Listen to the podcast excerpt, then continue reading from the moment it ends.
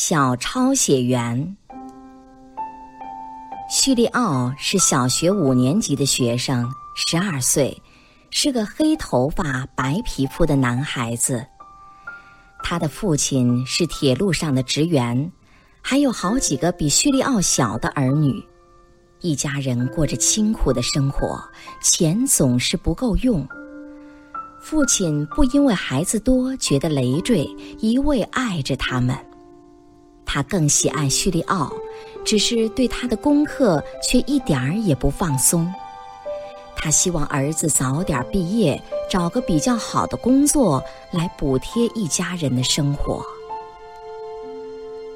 父亲年纪大了，因为一向辛苦，脸上看起来更老。一家人的生活全压在他肩膀上。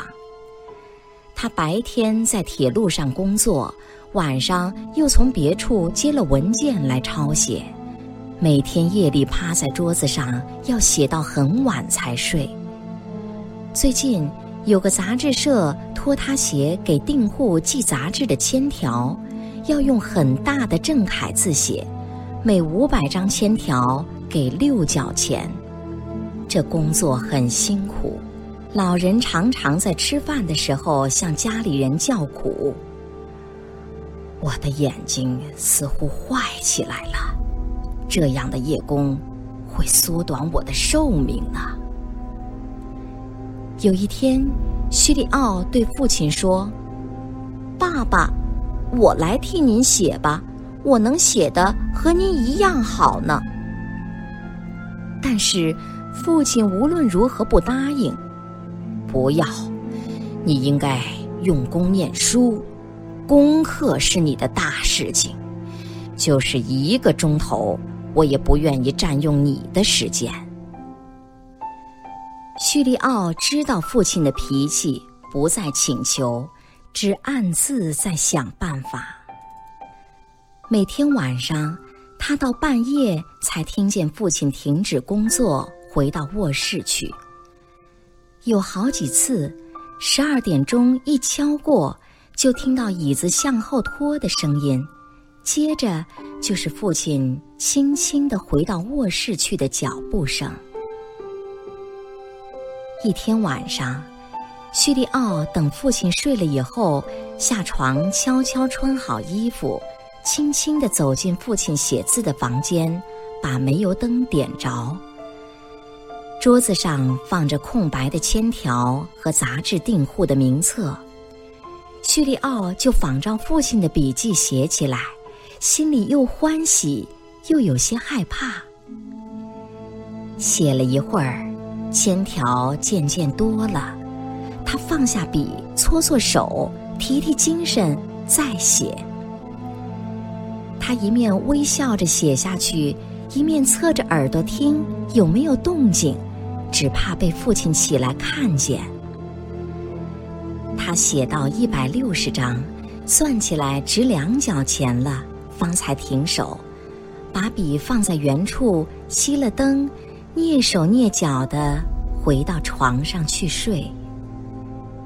第二天吃午饭的时候，父亲很高兴，拍拍叙利奥的肩膀说：哎，叙利奥，你爸爸还真是没有脑力，昨天晚上三个钟头的工作比平常多做了三分之一，我的手还很灵便，眼睛也还没有花。叙利奥虽然不说什么，心里很快活。他想，爸爸不知道我在替他写，还以为自己没有老呢。好，就这样做下去吧。每天晚上到了十二点钟，叙利奥就起来工作。这样过了好几天，父亲仍旧没有发觉。只有一次，父亲在吃饭的时候说：真是奇怪，近来灯油突然费得多了。叙利奥听了暗笑，幸而父亲没再说别的。此后他仍旧每夜起来抄写。叙利奥因为每夜睡眠不足，早上起来觉得疲倦，晚上复习功课的时候要打盹儿。一天晚上，叙利奥做功课，竟趴在桌子上睡着了。喂，用心用心，做你的功课！父亲拍着手叫他。叙利奥睁开眼睛，继续复习。可是第二个晚上，第三个晚上又同样打盹儿，而且情形越来越不好，不是趴在书上睡着了，就是早上起得很迟。复习功课的时候总是带着疲倦的样子，好像对功课厌倦了似的。父亲看到这种情形，屡次提醒他，最后甚至动怒了。虽然他是一向不责骂孩子的。一天早上，父亲对他说：叙利奥，你怎么了？你和从前相比，不是变了个样子吗？注意呀，一家人的希望都在你身上呢，你知道吗？叙利奥出事以来第一次挨骂，心里很难受。他想，是的，这样的事不能长久做下去，非停止不可。可是这一天吃晚饭的时候，父亲很高兴地说：这个月比上个月多挣了六元四角钱呢。他从抽屉里拿出一袋糖果来，说是买来庆贺一下的。孩子们都很高兴，叙利奥也重新振作起来，心里暗暗对自己说：唉，还是继续做下去，白天多用点功，夜里仍旧工作吧。父亲接着说：多挣六元四角钱虽然很好，只是这个孩子……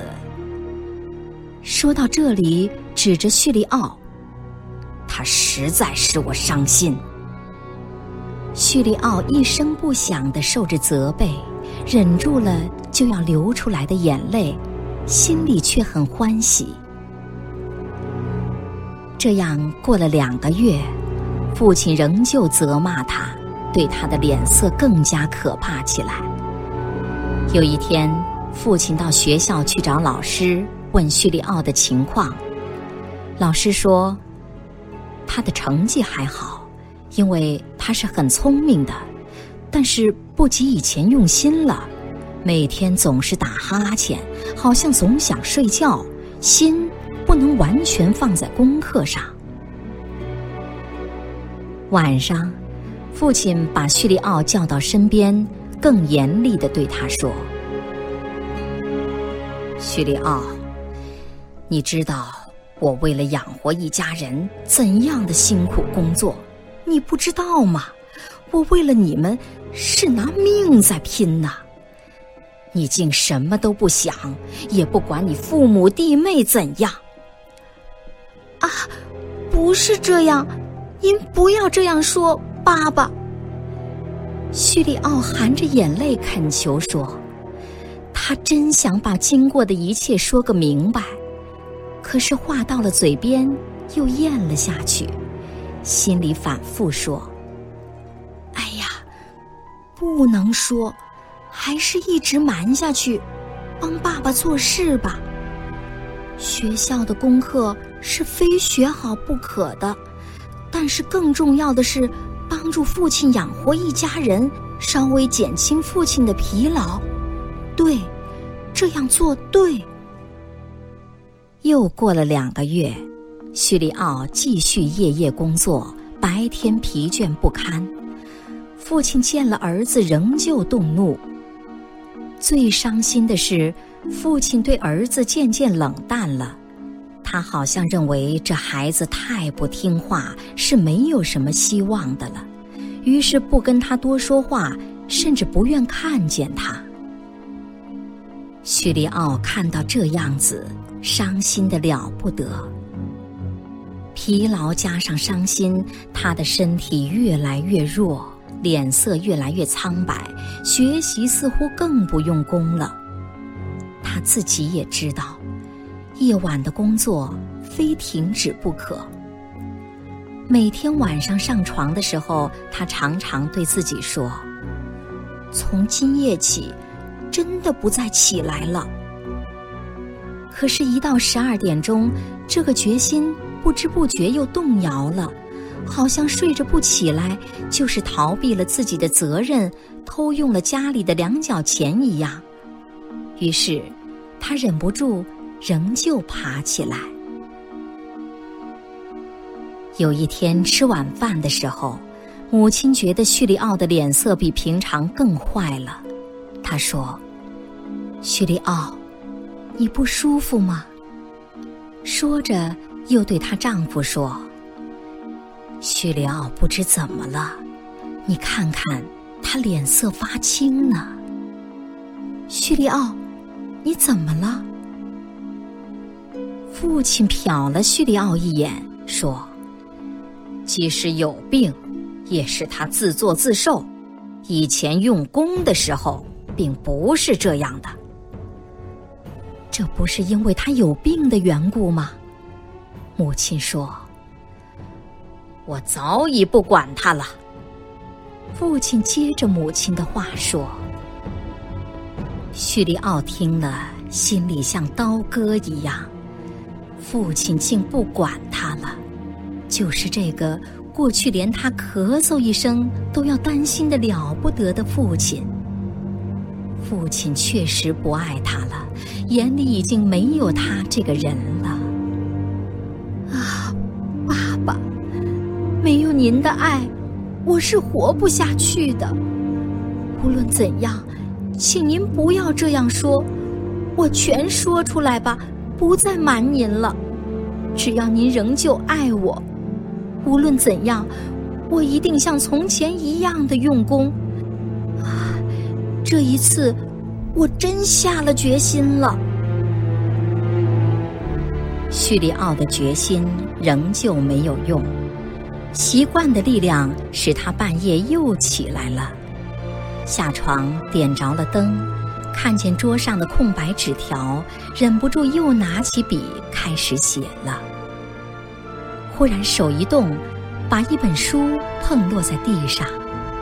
叙利奥吓得坐也坐不稳了，他侧着耳朵屏住了呼吸静听，听不见什么响声，一家人都睡得好好的。他这才放了心，接着工作。不知什么时候，父亲已经站在他的背后了。他那白发苍苍的头抚在叙利奥的黑头发的小脑袋上面，看着那钢笔尖儿在动。过去的一切事情，父亲全都明白了。他胸中充满了无限的懊悔和慈爱，一动不动地站在那里。叙利奥忽然觉得有人用两只发抖的手抱住了他的头，不觉呀地叫了起来。等他听出是父亲的啜泣声，他叫着说，爸爸，原谅我，原谅我。父亲忍住眼泪，吻着儿子的脸说，倒是要你原谅我。明白了，一切都明白了，我真对不起你，快来。说着他抱起儿子，走到母亲的床前，把儿子放到母亲的怀里。快亲亲这好儿子吧，可怜，为了维持一家的生活，他四个月来竟没有睡过一次整夜觉，我还那样的责骂他。母亲抱住儿子，几乎说不出话来。好宝贝，快去睡吧。叙利奥疲劳到极点了，几个月来到今天他才好好的睡一觉，连梦也做得快活。醒来的时候，太阳已经升得很高了。忽然发现床沿上靠近自己胸口的地方横着父亲白发苍苍的头。原来父亲夜里就这样把头贴进了儿子的胸口，这时睡得正熟里。更多课文请关注微信公众号中国之声。